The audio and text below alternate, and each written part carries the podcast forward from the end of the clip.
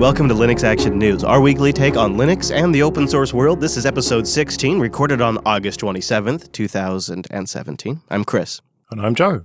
Hello, Joe. We have a lot to get to today, so let's jump right into it with some new hardware news from our friends over at the Ubuntu Budgie project. Yeah, they've teamed up with Nimbusoft, who are a UK based, well, Clevo reseller, let's face it. But let's move on from that. They're selling laptops and an all in one PC with Ubuntu Budgie preloaded, which is pretty good news. I hadn't even heard of Nimbusoft, so good on them for doing this deal and making us aware of them. I hadn't heard of them either. I was wondering because they're UK based if perhaps you had. I, they also ship Ubuntu Mate systems as well as stock Ubuntu systems. You mentioned the Clevo thing. I actually want to touch on it just for a second because I think it does matter in this case. So you have an iMac like system. There's also a couple of laptops, a 14.1 inch widescreen laptop as well as a 17.3 inch laptop. A nice thin one though, 25 millimeters. is actually pretty amazing for a 17.3.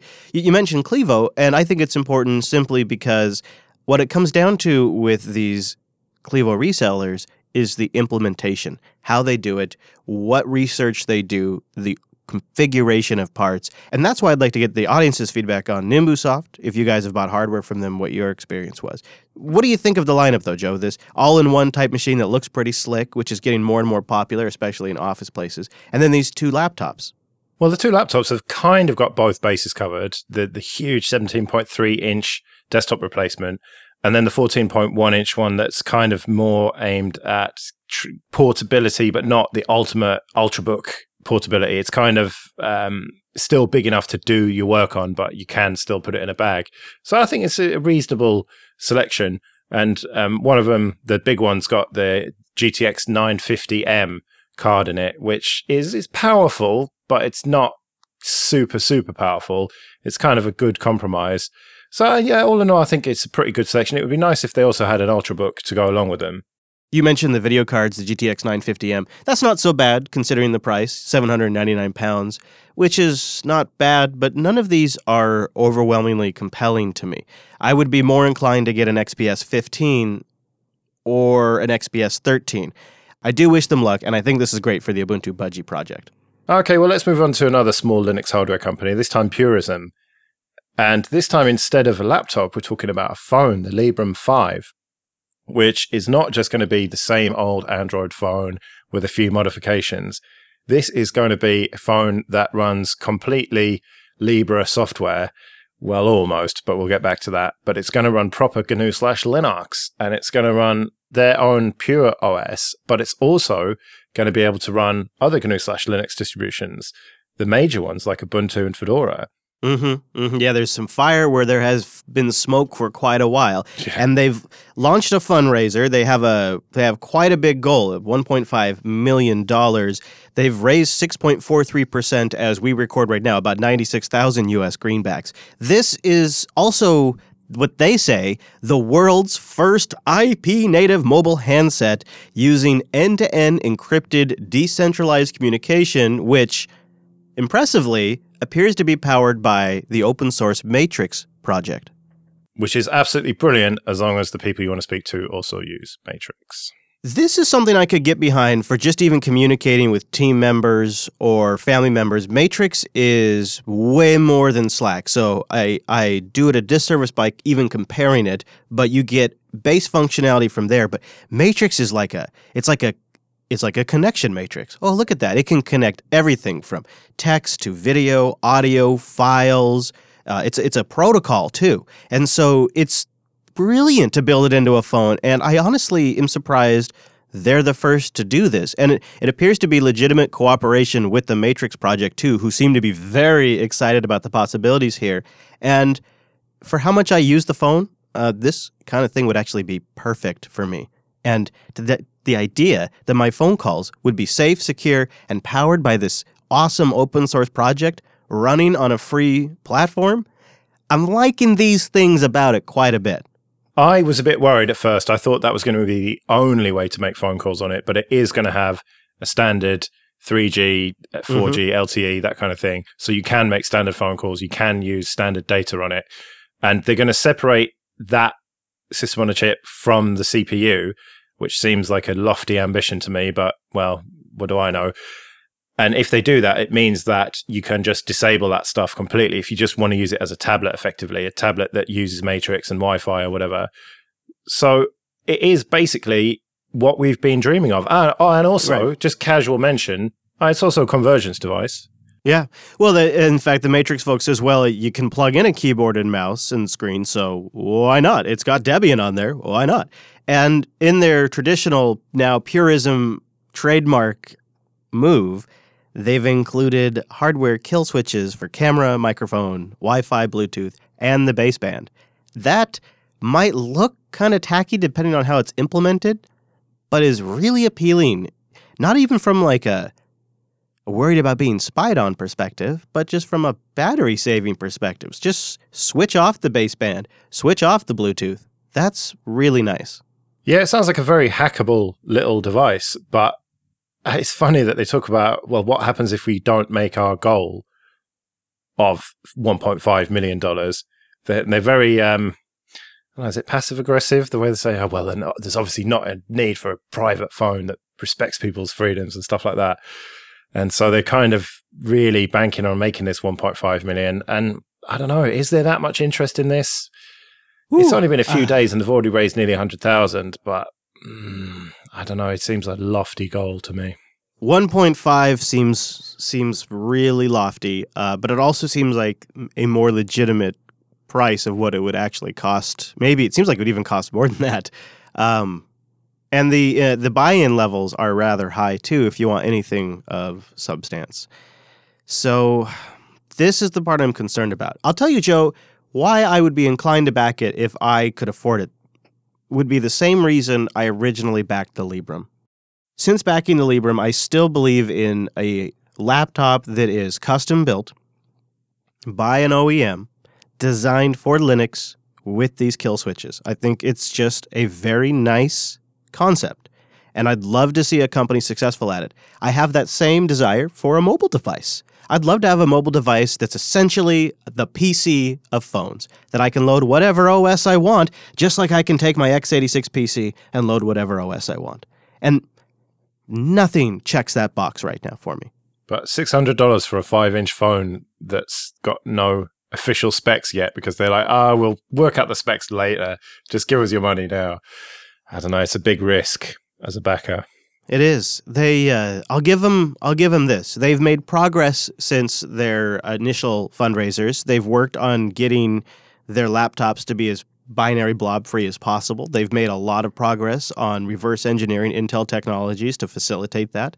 And if they say that they'll do the same for the baseband stuff, I have a tendency to believe them because legitimately they have assigned dedicated resource to reverse engineering this stuff for the laptops and made steady progress. You got to give them credit for that. And I would like to see that if a company came along and did something like this, that they'd also be working on that same thing.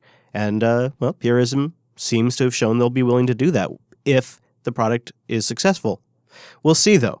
It's a it's a it's a big risk. Um, I uh, I wonder how much of a stake they have in this. The the the tone of the uh, fundraiser here leads me to suspect that if this doesn't go well for them, we could be looking at them having to make some tough decisions post fundraiser. Is that that's what I take from the tone of of the fundraiser here, which is sort of concerning because that it means one less company working towards this goal. Yeah.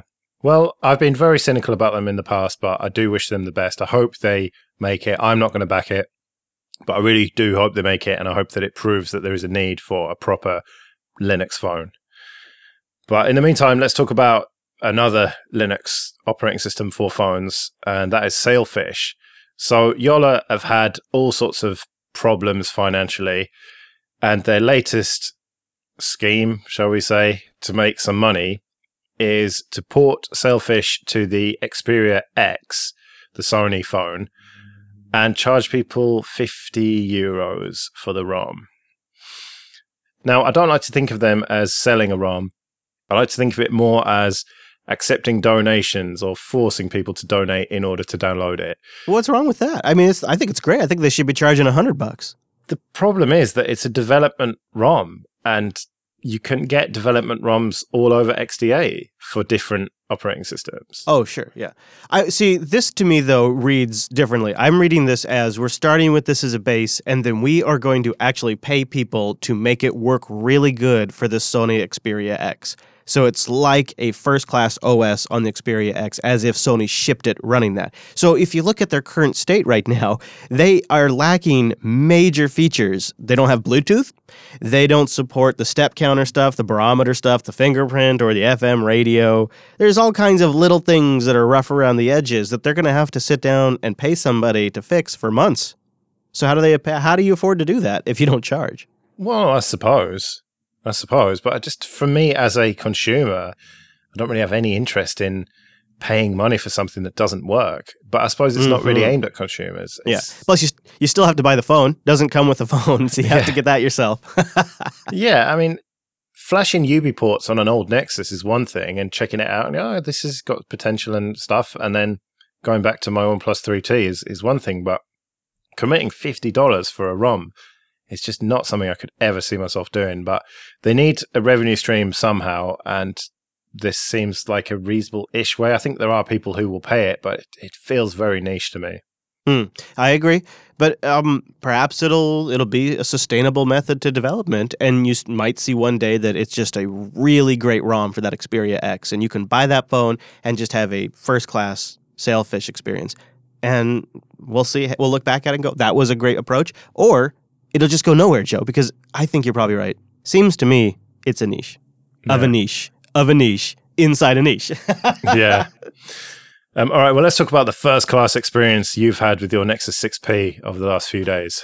Yeah, I, uh, I took the plunge for the show, of course, and upgraded the Nexus 6P to Android 8.0, which launched on August 21st. It's Google's Oreo release, and there's big changes to notifications, which are the thing I'm most excited about. I don't really know how it's going to play out yet because no applications support these new things. But the big one that matters to me is notification channels and notification grouping of the visual alerts. Those are going to be great features for those of us that are a little sensitive to interruptions by notifications. But there's other nice things in here too, Joe, uh, but nothing that really jumped out at me immediately as an end user. Yeah, it all seems to be sort of behind the scenes stuff, doesn't it? Just making things a little bit better, optimizations.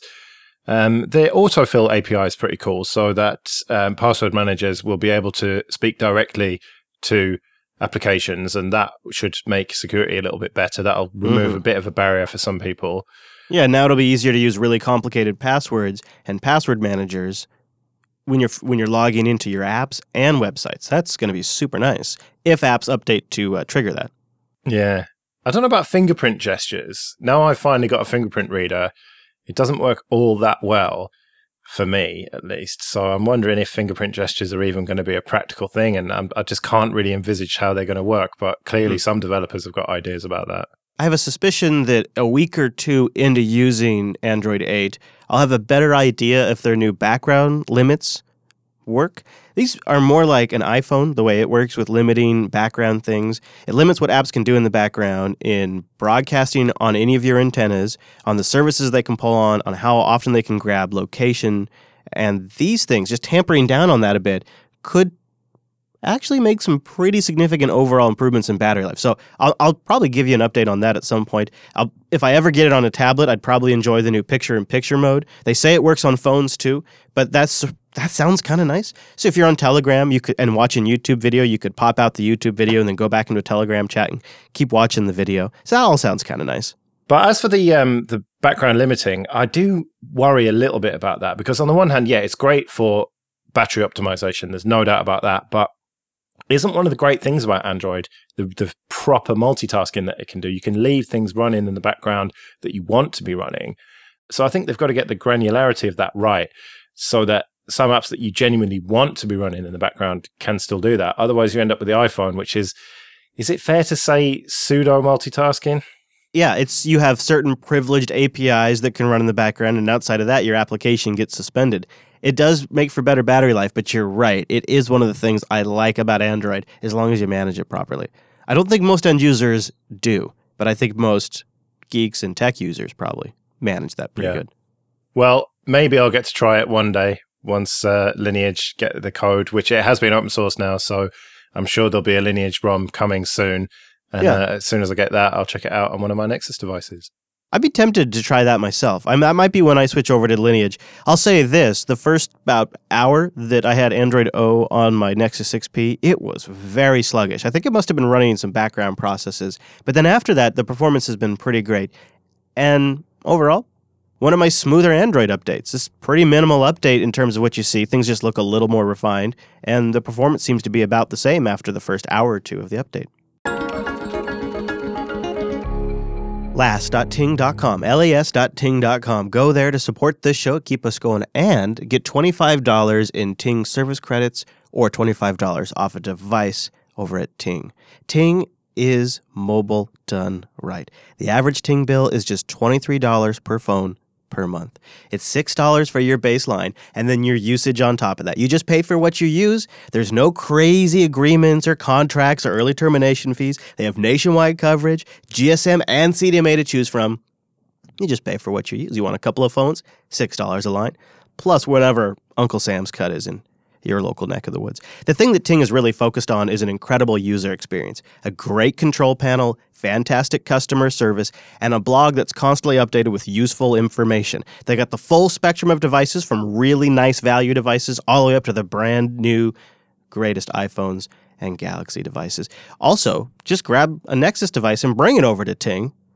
They're great, and they have CDMA and GSM support, so you can pick whatever works best in your area. Last.ting.com. Okay, let's talk about Chrome OS and their new Enterprise Edition. Not content with dominating the education market, at least in the US, Google have decided they're going to have a go at Enterprise now. And it kind of makes sense because the Enterprise doesn't really want to move beyond Windows 7 because 8 disaster, 10 mm, don't really like that very much. And so they're going to have this version that has Active Directory support and is only going to be 50 bucks per year per device, which compared to a Windows license is Yeah. not very much. Yeah, they're really going after Microsoft here. They're going after Microsoft's bread and butter because this also comes with the Google Apps, which is a direct competitor to Microsoft Office. The offline enterprise features like Active Directory integration means we'll support your existing authorization infrastructure. And this was a classic Microsoft move. They did this to NetWare. Microsoft came in early to try to get Windows Server to take off, and they said, We'll support your NetWare infrastructure. And then eventually everybody moved off of NetWare. This is a brilliant strategy by Google. And if I was Microsoft, I'd be very worried here. Yeah, yeah. It's getting a bit crowded. Of course, Microsoft's focused on perhaps greener pastures. Microsoft and Red Hat have just announced plans to expand an alliance that they've had in place for a few years now. There will be now native support made available for Windows Server containers on Red Hat's OpenShift platform, which is their Kubernetes based container application platform. Red Hat's OpenShift Dedicated is what it's called, will be offered also on Azure. Kubernetes. I've always said Kubernetes. I don't know. I've never. I think Kubernetes might be right. Kubernetes is just an old habit of mine. I'm horrible with those kinds of things. Don't follow my pronunciation. Get external verification. yeah. But this cozying up, it looks good from a corporate point of view, but it doesn't look good community wise, does it? Is that really a thing anymore? Because this is really about running Windows on GNU slash Linux, isn't it? In fact, the third aspect of this, which is really big to my old school IT ears, is they're also greatly expanding the relationship, quote unquote, of the availability of SQL Server on Red Hat Enterprise Linux. Well, yeah, it means that you can either run Red Hat on Windows or Windows on Red Hat and SQL Server on either. Yeah. It's it's like a it's like a bigger higher stakes version of the old deal that they established with Novell back in the day to run SUSE Linux on Windows virtual servers. This is Windows servers for the most part, Windows containers actually, running on Red Hat's OpenShift platform, which is eating a lot of Microsoft's lunch too these days. Well, I suppose if you can't beat them, join them, right? Yeah, absolutely. And it's still a win for Microsoft at the end of the day. If you're spinning up a Red Hat instance on Azure, that's revenue for Microsoft. Yeah. But you've you downplayed the community thing, but uh, to me, I I seriously think that it just makes people wary of Red Hat and and therefore by extension Fedora. it just makes me think. It, it just f- makes me feel a bit dirty. If I was a Fedora user, I'd just like, oh, I don't really like that Red Hat are cozying up so much with Microsoft. What about Ubuntu in the Windows Store or SUSE in the Windows Store? Does that bother you? A bit, if I'm honest. Yeah. Hmm. I feel like it's just a sign of the times. Things have changed. Yeah, definitely. You just have to accept it, but it doesn't make me feel any happier about it. You know, maybe I'm being a proper neckbeard here, but it's just, to me, Red Hat, they've always been the corporate side of Linux, but this to me is, is just, it really rams that point home and how they're really, I, I keep using the word cozying up, but that's all I can think of because they're just, they're just being so corporate about it and just not caring really about anything but the bottom line here. They're not really caring about freedom and all the storm and stuff. And I suppose they never have. They've always pushed open source and never once talked about free software. But yeah, it just it doesn't sit right with me. Yeah, fair enough. I I suppose uh, there's probably a lot of people that feel the way you do. SUSE, they're unperturbed by the expansion of the Red Hat Microsoft deal. Well, so they say. yeah, of course. It's funny that they even make a statement about it. Uh, they they were asked to comment though by IT Wire, and uh, they I don't know. It's sort of cagey. They they uh, they were. I guess the question was posed to them. What do you think about Microsoft and Red Hat, quote unquote, cozying up, and Red Hat becoming the preferred provider for Linux? And their response was, "I don't see where it says Red Hat is preferred. Perhaps I'm missing something." They're very um, direct, aren't they? Very um, unambiguous. Yeah. If it doesn't say that. they also tweeted out after that, uh, "What's your toolkit for containers? We've expanded our offering, staying true to hashtag open source." Yeah, and they talk about being an open source company and all the rest of it. To me, trying to appeal to the community, right? Sending Richard over to OggCamp to tell us all about how everything's open source and really community driven and all the rest of it that's the image they're trying to go for, aren't they? They they want to make money, but they don't want to be seen to be really corporate at the same time. And it's a good distraction from the fact that you totally fumbled the container craze and nobody's using SUSE to run all these container platforms. But they're working on it now, Chris. That's the main thing. Yeah, and I shouldn't say nobody, but it's essentially in terms of market, nobody. Yeah. But either way, they're still going to use ButterFS or ButterFS, aren't they? Yeah, so people have been wondering what's going to happen now that more distributions are either launching with ZFS support or turning away from ButterFS support, like Red Hat, who was a while ago a rather large contributor and is now saying we're going to focus on other things like Project Stratis. SUSE has made a post on the SUSE blog over at SUSE.com, and they say that they're committed to ButterFS as the default file system for SUSE Linux Enterprise and beyond. Well, they're nothing if stubborn. Is that the word for it? They've decided to use Btrfs and they're sticking to it. What what can you say? Fair play. I am glad somebody is going to continue to support it and invest in it because it does have potential and maybe one day could really be something great for everyone. There's a little insight into the thinking that they have on their blog in this post. They brag about being the number one upstream contributor now to Btrfs that's sort of like that socially awkward guy who's the last one at a party bragging about how he's the only one still partying. Everyone's left. We're all moved on to other things. And now, sort of by process of elimination, they're the number one upstream contributor. As they've scaled up their investment and other people have left, like Red Hat, and Oracle is dialed way back, and Facebook is dialing back, you, ha- you, you have essentially independent contributors left. You have Fujitsu, you have SUSE. And in that list, SUSE is obviously the number one contributor, but yet they still make a point to brag about it in the post. And it's funny that they address the issues with Btrfs and say that they still haven't implemented the automatic defragmentation, the in-band deduplication, and the higher RAID levels. And uh, they say because the quality of these options is not where it ought to be. Which again is kind of fair enough, really. That's them saying, look, the the main bit of Btrfs is fine and enterprise ready, but there's certain features which we don't think are, and so we're just refusing to right. support them. Yeah, completely reasonable and a safe way to do it. That is good. The the sentence before that though indicates where the cracks are in the surface because the sentence before that is and against the demand of some of our partners. Mm. We're still hmm. refusing to support these things. So their partners, which might be a way of saying customers or people that want to base off of SUSE, want these features. They need these features in production. They're coming to SUSE and saying, Btrfs isn't sufficient for us. So they write this in as demand, as if they're silly, as if their silly business use cases don't really matter. And if they would just calm down and just use the safe Btrfs implementation that the overlords of SUSE have implemented, everything would be fine. Yeah.